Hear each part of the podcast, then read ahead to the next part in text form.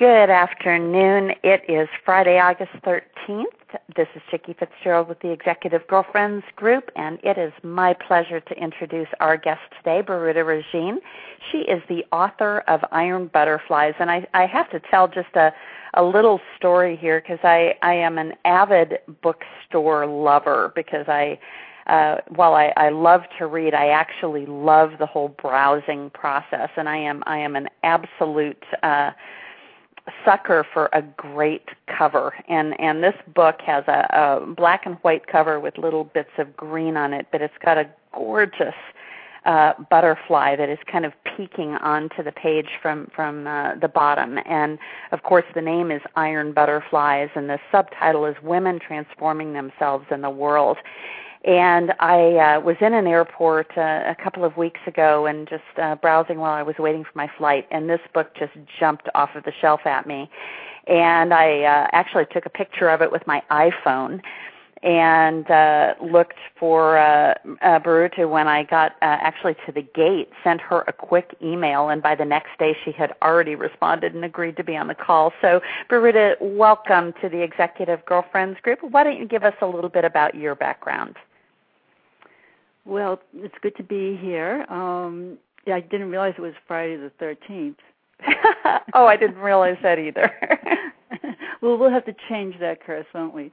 Um, exactly. Um, well, I, personal information, since everybody has already shared some personal information, um, I've, I'm married and I have two grown children, and uh, one's in Germany. He's captain in the army. The other uh, is that's my son, and my daughter is uh, works for Oxfam America, but right now she just had a, another baby. She's got a two month old and a almost three years old, and she has really got her hands full. oh wow! She can't wait to have me come down. well, that's but, when it's fun being the grandma. oh my God, I adore these little kids. So, um, well, you know, my background, you know, I um, I was a uh, I had a private practice as a psychotherapist for 25 plus years. Uh, I went to Harvard and got my master's and uh, doctorate there. Um, I was a visiting uh, scholar for a couple of years at uh, Wellesley, the Center for Research on Women. And I think when I look in, at in my career, I've been very devoted, sort of, to um, to women's um, uh, elevation in society. I think is the one way to think about it. And uh, and and and then uh, I wrote a book with my husband. Uh, he wasn't my husband then, uh, Roger Lewin, who's a science writer, and it was called The Soul at Work: Embracing Complexity Science for Business Success. And although I, whenever I use the word complexity, people's eyes just glaze over, but it's actually quite an, it's quite an intuitive science. What I love about it is that it's a kind of a very feminine science because when you look at organizations as complex systems rather than machines, uh, things that you fix, complex systems, uh, the the nexus of change is in the interactions in the system, and what, and that is a source of emergence. Uh, so in a human organization, uh, the agents are people, and it's the relationships, how people react, interact, interact with one another. The quality of those relationships has everything to do with what emerges in, the, in an organization. And what emerges is the culture, innovation, creativity. So, you know, it makes perfect sense that if you're in an organization where people are distrustful, it's closed system, there's a command and control kind of approach to leadership uh, you're going to uh, have a kind of fear based culture. On the other hand, if you have a place where people feel safe and they feel they can be open, then you're going to have a you know a, a culture that's much more creative and innovative. Because uh, in fact, when you're afraid, parts of your brain shut down the the ones that are that contribute to creativity. I mean, you, when you're afraid, you're in survival mode. You're not in creative mode. So, after writing that book, with my husband. And it was a great project. It was really fun working with him, and I'm, I'm hoping we can do another project again together. Um, there are lines in the book where we fight over and say, "No, I wrote that line," but you know, he's you know, he's, our, it's, it's really surprising how well our styles of writing really blended that we even we sometimes can't tell. Um, but in retrospect, you know, as from a complexity point of view, I realized, wow, women are really in a position to lead in the new, in the 21st century because, you know, all those skills, relational intelligence, a holistic view, uh, you know, empathy, uh, being able to see connections, being build bridges, all of those qualities that have been sort of marginalized and thought of as soft and touchy feely are actually the very skills we need in the very complex, interconnected, interdependent global reality. So I said, okay, women are in a position to lead. The other thing I realized was, in retrospect, most of the uh, leaders we talked to for that book, The Soul at Work, um, were men, and they had embraced a more feminine side. I mean, one man actually had a pyramid, and at the bottom of it, it said relationships. So not only did they you know were concerned with the financial bottom line. They were also concerned with how people were were relating how what the culture was like. So so i said wow that's interesting. They had a more feminine masculine balance in their leadership style. And they were very successful because of it. They had a lot of resources at their disposal. So that's so that you know i thought well what does this look like in women women are our future leaders. What are the what what, what are successful women? How do they have that masculine feminine balance? And I only had one criteria in looking for these women. I started with business women, but it quickly expanded to many fields. You know, actually, eight countries, sixty women. Um, you know, uh, uh, uh, Nobel Peace Prize winner Jody Williams, uh, Barbara Kingsolver, environmentalist, and uh, and uh, novelist, um, PBS uh, CEO Pat Mitchell, former PBS CEO, uh, Kim Campbell, former Prime Minister of Canada. All these women were part of the. You know, I wrote to them out of the blue, and they said yes, they didn't know me, but I think they really wanted to um, pass their wisdom on, and because they were very forthright in their stories when they told and, them. And did you have the idea for the book, and and then did you approach a publisher, or or because you were already published, were you able to just uh, you know talk about the idea and have them sign on for what you had intended to do? Well, do you want the, the long version or the short version? I always love to hear this story because so many of us have have books inside. I, I've published a few rather painfully, and uh, have a few more still inside. So I love to hear the story.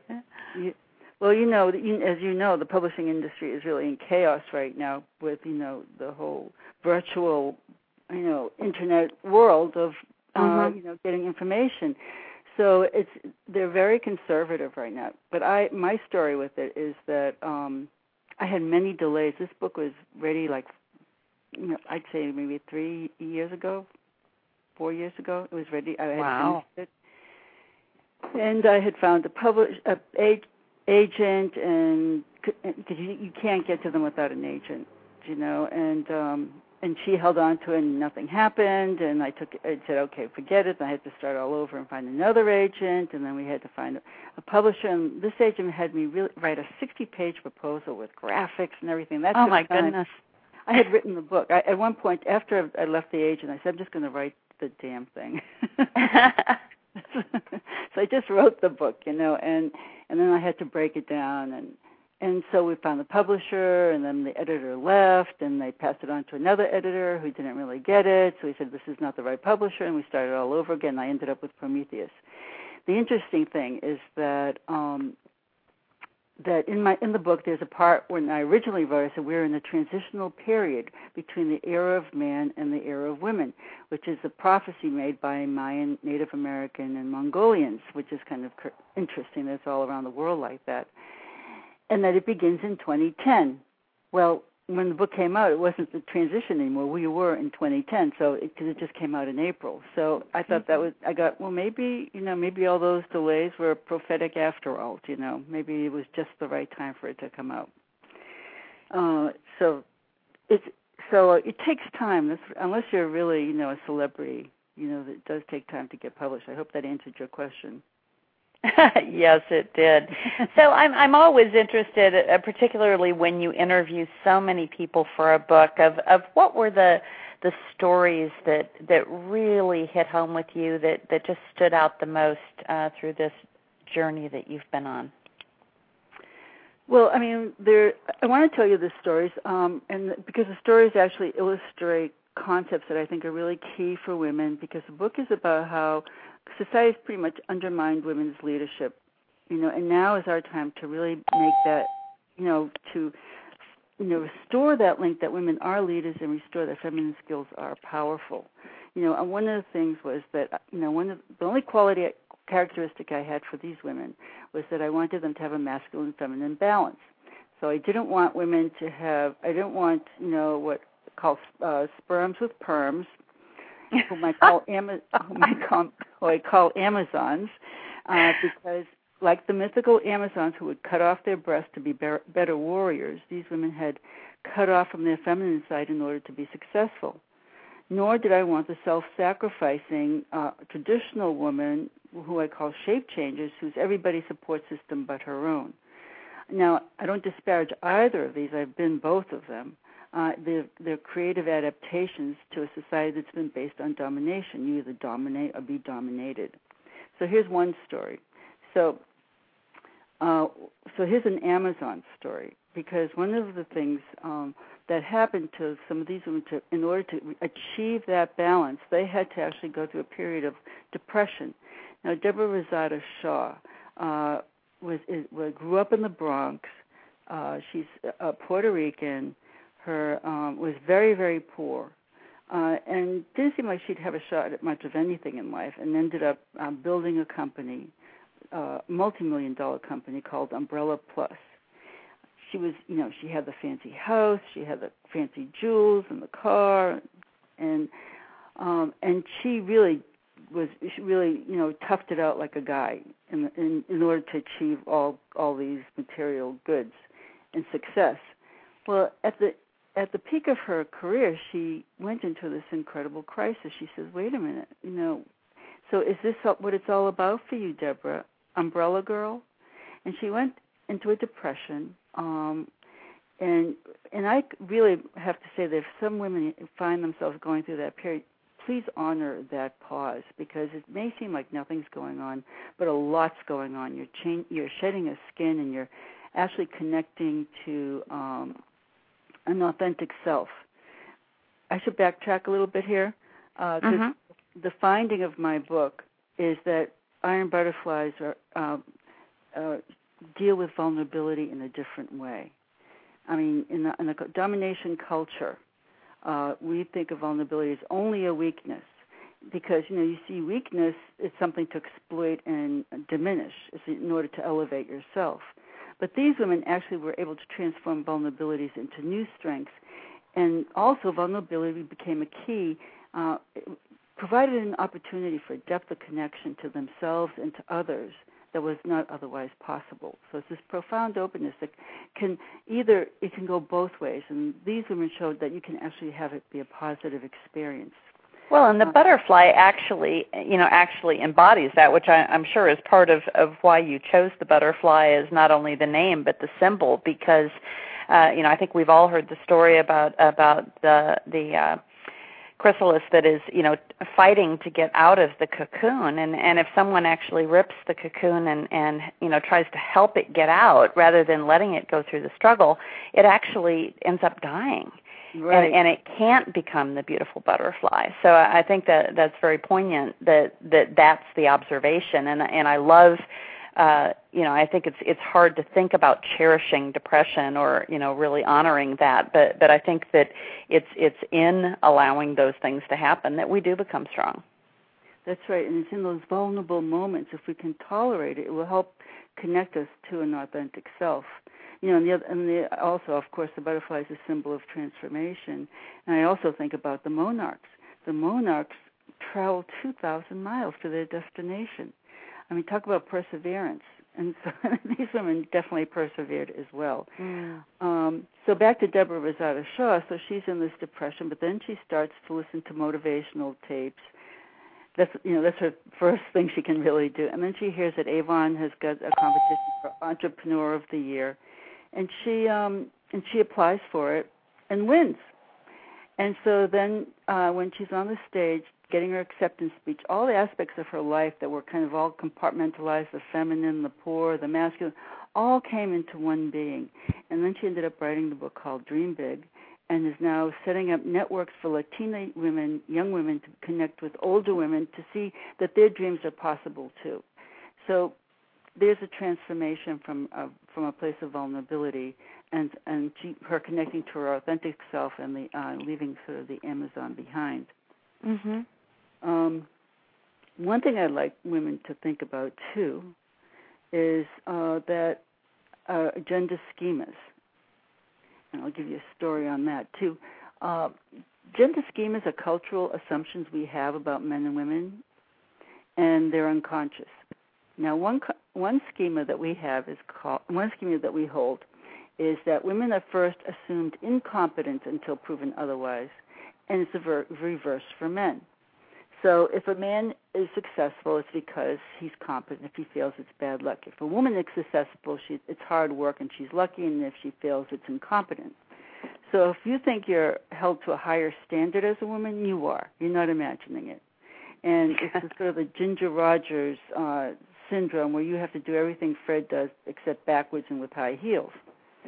And so, um, so I it, so the way this uh, it's funny how this manifests because the interesting thing about it is that um, women hold this assumption too. So women may think she's competent, but she won't look at other women and think they're competent. Uh, and that may partly explain why we haven't been so great at helping each other up the ladder. I think that's really changing now.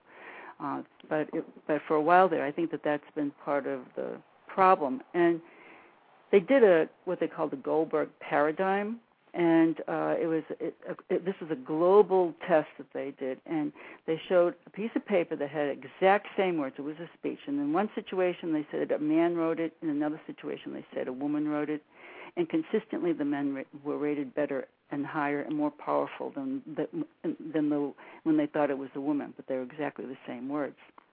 So this is a battle women are often fighting that they don't even know they're fighting. And one way it manifests is, you know, you're sitting around the table and you give an idea. It's a mixed group, you know, and nobody says anything. You go, boy, I thought I had a good idea here. Why isn't anybody responding? And like, you know, and and and and the truth is, you probably did have a good idea. And then um, the next thing that happens is like five minutes later, a guy says the same thing. He regurgitates it, and everybody looks at him and go, "Oh wow, what a great idea!" one of the women told me that she she's in the uh, cancer research and she come came up with this problem all the time and her solution to that problem was when somebody did that she'd look at him and say wow thank you i didn't i'm really glad you love my idea dealing with it but you know i will have to remember that but it's an interesting issue. I mean, and it's a tough one to bring up this idea of gender schemas. I mean, here's a story from Swanee Hunt, you know, the heiress to the Hunt um, fortune, who's a, a you know, one does wonderful things. You know, she does uh, women waging peace, and she teaches at the Harvard uh, Kennedy School um, uh, for women in public policy. And uh, she told me the story about how they were all in this meeting. And she looked and saw the you know faculty meeting and there was like fifty fifty women. And the guy comes up and he inter- and he's the dean and he says well we're going to talk about leadership. And he says and I've asked Joe and Bill to come and talk about leaders and talk about some of the students they think that show, demonstrate leadership. So Joe and Bill come up and they talk and they both talk about three students all men so the women you know this is like 5 minutes before the minutes meeting's over and not one single woman has said anything and so you know Swanee you know has to get up. She's used to public speaking. It's not a big deal for her, but she's like you know it's taking all her nerve to get up and say something about this and she says you know you know there's something about the way this meeting was run that no woman has spoken and here we are we've listened to you know you a man introduced two other men who introduced six other men Right. we've, got, we've got to talk about what we, who we think are leaders, and, and at a faculty level. You know, and her cheeks are burning. You know, and and you know, and you know, she's thinking as she gets up to bring up this gender uh, schema thing again. uh, that she's thinking, well, you know, they're looking at me and rolling their eyes and thinking, oh, there she goes again. You know, and we all kind of feel awkward in doing that. But I think women need to stand together in um, in raising those issues. And it's not about being a pest; it's just about raising consciousness. You know, because what you permit, you promote. So that's those are two ideas that I think are I wanted to pass on to your women well, one of the things I I love uh, and I, I always share about uh, the books for those who haven't had a chance to grab the book yet uh, is a little bit about the layout of the book. And uh, you have used a, a, a mixture of uh, words and then you know essentially what that speaks to you and the first one in chapter one is is webs earning my wings uh, the second is uh, remember tracing her story the third caterpillars close the gender gap. So, can you give us a little little bit of perspective um, on? And again, there there are many more, but I wanted to just stop there for a second. Um, you know, tell us how how the whole uh, structure of the book came together for you. And uh, again, you, you use a, a tactic that I frequently do, which is, is finding great quotes and, and starting each chapter with that. Yeah. So tell well, us about your inspiration. Well, the um, well, once I had this finding that you know that a vulnerability, which is really like shaking a cultural schema. I mean, because to think of vulnerability as anything but negative was pretty earth, earth right moving. So the book really, I, I you know, I was going to actually uh, name four sections in the book, uh, and um, but my editor said no, they they should be implicit. I don't know if that was really good advice or not, but I ended up listening to him. So the first section really is about courageous vulnerability, about women standing up for the for you know as a collective, you know, like uh, against sex discrimination, about having the right to uh, pursue their passions um, and things like that. Courageous vulnerability is really uh, I love that idea. I mean, that's what if you're, we're going to change our world from a domination to a cooperative uh, culture, which is what the mission of this book is to recognize that that is happening and that we can all participate in that transformation.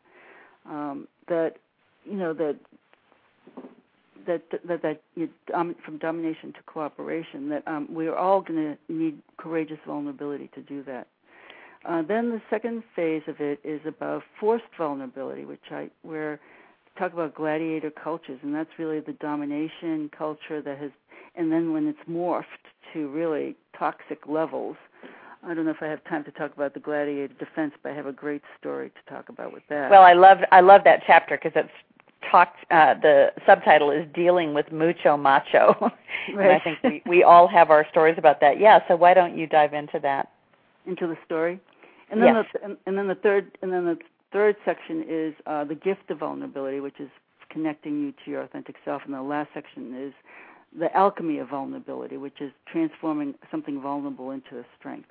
So mm. uh, the story about um, the gladiator. Okay, so the gladiator defense. So um, men are we really fail to empathize with men in our culture, and uh, we expect them to be invulnerable, and we expect them to be heroes but not human. And this has really constricted many men emotionally. They're only allowed to anger ends up to be one emotion that covers an awful lot of different feelings. Uh, so when men aren't allowed to be vulnerable and they really don't have the emotional resources to deal with it or the social support, uh, what, what some of them do is they develop a gladiator defense, which is if they're feeling vulnerable, they'll immediately project that vulnerability onto someone else. They'll make someone else feel the horrid feelings that they dread to feel. So sometimes, you know, women will find themselves in a position where um, they're really feeling really vulnerable. Say, what did I do? And then, and as women, we tend to take a lot of responsibility for relationships. The point of the gladiator defense is take a look around. Maybe this is not your vulnerability. Maybe someone is projecting their vulnerability onto you. So here's a story, and this is a great story. This is um, uh, Ricky uh, Burgess, who is a CEO of Australian municipalities in Perth. I had to go all the way to Australia to talk to her, which was great. It's beautiful over there. Um, so she's been working in the. She was one of. She was at a level of directorship, and she was like the only woman there. And besides the general uh, discrimination things of you know having to ask for a car when the other guys didn't have to ask for a car. There was one of the guys that was really bent out to just give her a hard time. So he'd give her too much information or he wouldn't give her enough. He was constantly like just making life miserable for her. And this was going on for like you know two or three years. She was going to therapy. She was a wreck. So one day she they were going to be meeting and she knew that they were going to have another showdown so she was walking by the kitchen and um and she saw a knife. So she went into the kitchen and took the knife and took the box of kleenex and went into the meeting. And she went into the meeting and she looked at this guy and she says if i have to use this which is the the kleenex box then i'm going to use this. And she points to the knife he doesn't know where that came from. It was like a completely intuitive thing that came. So this guy who is such a bully with her, you know, just being a real bully and a pain in the butt, walks out of the room. He can't take the heat. Next day, he comes up to her at her office and he's practically in tears saying to her, Can I talk to you? he sits down and says, Why do you hate me so? It's like, Oh my God, what planet do you live on? but what happened what happened was that they had a conversation and that relationship changed. Now what happened was that he was really he was feeling vulnerable in her competency and he was trying to keep diminishing her. You know, that's one thing I use too is a lot of myths. Yeah, I was using a lot of myths in this book too, which is the story of Metis. But anyway, um she and so he was making her feel small, but but when she actually you know confronted him, it was like the Wizard of Oz. It was all smoke and mirrors. You know, and then he actually got to feel the vulnerability he deserved to feel, and actually feeling it was a lot less worse than him fearing feeling it. Do you know? Absolutely. So that was where she transformed. You know, so that's an example of the gladiator defense and transforming that energy into something else. Very interesting. Well, let me just share some of the other uh, titles of the chapters. I know we don't have time to go through everything, but uh, I know you guys will want to order this book. Uh, the next one is Tears Heal the Hidden Wound, Split Vision, Dispelling Gender Distortion, Chrysalis, Shedding Self Imposed Limitations, Bodies, Listen to Your Inner Wisdom, Divinities, Follow the Spiritual Light, tilt, accepting the gift of injustice, relationships, letting the heart fall open, and leadership, cultivating feminine presence. So, do you have one other story you'd like to share with us before we open it uh, for questions? Well, I'll talk about the gift of injustice because I know that makes people cross-eyed. but um, actually, this is a story by Barbara with Barbara Kingsolver, the novelist, who I think mm-hmm. is and and actually this is a story about her new book Lacuna. Before, and this she was in the midst of writing this book uh, when I interviewed her. Um, so Barbara was one of the few women during 9/11 that actually wrote op-ed pieces that said, asked the country to take a pause and think about who we are in the world. How, how is our leadership manifesting? You know, and this is the middle of war drums, and no and, and no one stopping to think about anything. Let's just you know let's just go to war. Um, she, so and I guess a bunch of people, the newspapers asked for a counter voice, but not many people were willing to do it. Uh, so she did it. She wrote it, and she just felt it was her patriotic duty to bring another point of view. Well, she started to. I mean, she. They. It was like she. The way she put it, because it was like I put a prick in this balloon and it just exploded in my face. She started getting mm-hmm. hate mail. Rush Limbaugh was saying to her, you know, buy a one-way ticket. Wall Street was asking them to boy- boycott her books. I mean, it was like they tarred and feathered her and feathered her and dragged her across the nation. Mm-hmm. At the same time, people who actually knew her work really appreciated what she was doing, uh, admired her courage, and in fact raised a flag in her honor over the Capitol but it was really a very difficult time for her. She was like pulling her hair out. What did I do? You know, did I really, you know, did what have I said? You know, after all was said and done, um, she, you know, she really realized that she had to say what she had to say. But during that time, it was it was a very upsetting time. They had to take special measures because the hate mail was getting pretty nasty, and she was starting to fear for her family. She has two daughters. Um, and she was just trying to understand what was going on here. And then she thought, uh, for some reason, the book, uh, "The Art of War," popped up in her her mind, mm-hmm. and that was about a samurai. And one of the things she remembered in that book was that you have to be big enough to include your enemy, and she knew that that was her answer and that somehow that was an answer that you had to have a world view big enough that can include the very people that are trying to hurt you and so she realized that the people, and this was a gladiator defense in action again, except en masse, and uh, and they were looking at her, uh, and she realized that these people were really afraid, and they were just looking at someone to lash out at, and she just happened to be someone that was quite convenient. But she was able to, um, so she did a kind of a Tai Chi move. She kind of moved with the aggression rather than trying to stop it, and started to save the um, the hate mail because she felt like these people were really trying to teach her something. At the same time, she was writing a book that had to do with the McCarthy era, which is part of the Lacuna book. I don't know if Lacuna, if any of you've read it. Um, but she was in the middle of writing that, and she says, you know, now I'm going to, because of with this experience, I'm going to be able, when when language is stolen from people and people are afraid and they lash out, um, she goes, I'm going to be able to write a book that I would never have been able to write before. So I call that like emotional recycling. She took something that was meant to diminish her and ended up mm-hmm. enhancing mm. her. Very powerful. Um, I'd like to open it up to questions, and I have a, a copy of Birute's book for whoever would like to be the first one to ask a question. How's that for a uh, incentive? Mm-hmm. And if you're on mute, don't forget to unmute yourself, star six.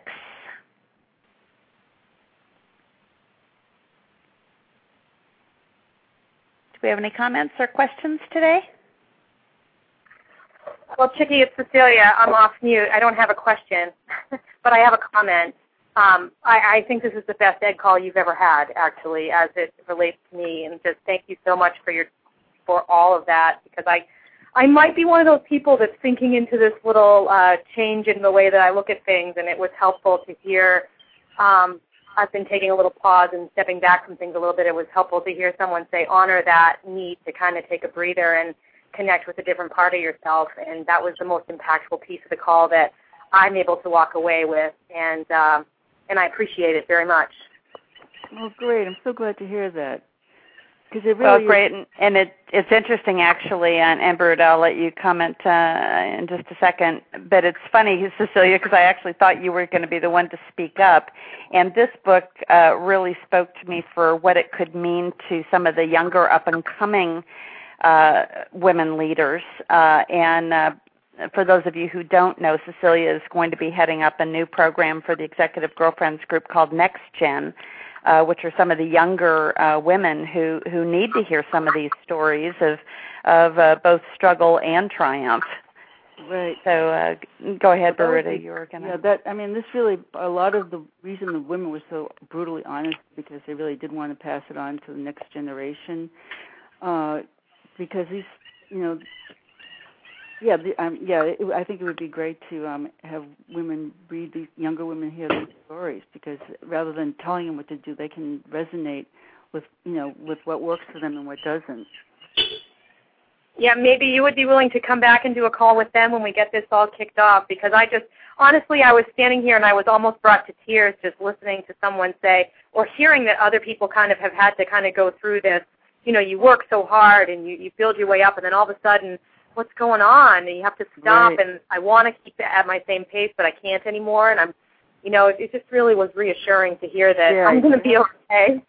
You really have to listen to that. Really and that's where the body speaks because you can you can be you have to be careful not to get sick if you've been pushing yourself really hard because that that pushed a lot of women into that pause also physically they couldn't do it anymore and I think that one of the things that you know that's different about this book, we hear about successful women once they're successful, but we don't really hear about their struggles so much.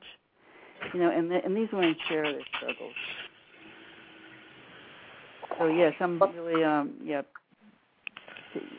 honor that pause and listen to your body and and you don't have to know just be able to tolerate uh the unknowing you know, and the truth will emerge for you. Okay, great. Any other uh, comments or questions? Well, Birute, I really appreciate you taking the time, and uh, I haven't made it all the way through the book, but I just can't wait to dig back in and and uh, to read the full uh, story behind some of these stories. And uh, again, this book is uh, just incredibly rich with uh, very, very powerful and very practical stories of women uh, who have faced just incredible challenges and who have transformed not only themselves but but the world around them. Again, the name of the book is Iron Butterflies and uh, we have it available on the Executive Girlfriends Group uh, bookstore. And uh, for those of you who follow me on Facebook, I'll be publishing that link in just a couple of minutes.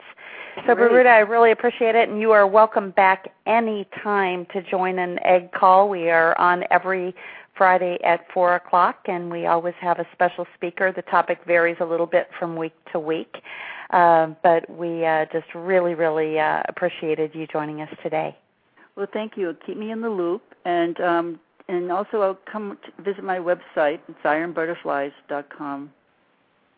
And great. And I saw you like, also have a you have a Facebook page as well for the book. That's right, I do. And um, and if the book resonates, just pass it on. So Absolutely. thank you again for inviting me. Thanks. Okay, terrific. And uh, I will be turning off of the recording uh, because what's said on the egg call stays on the egg call. Bye.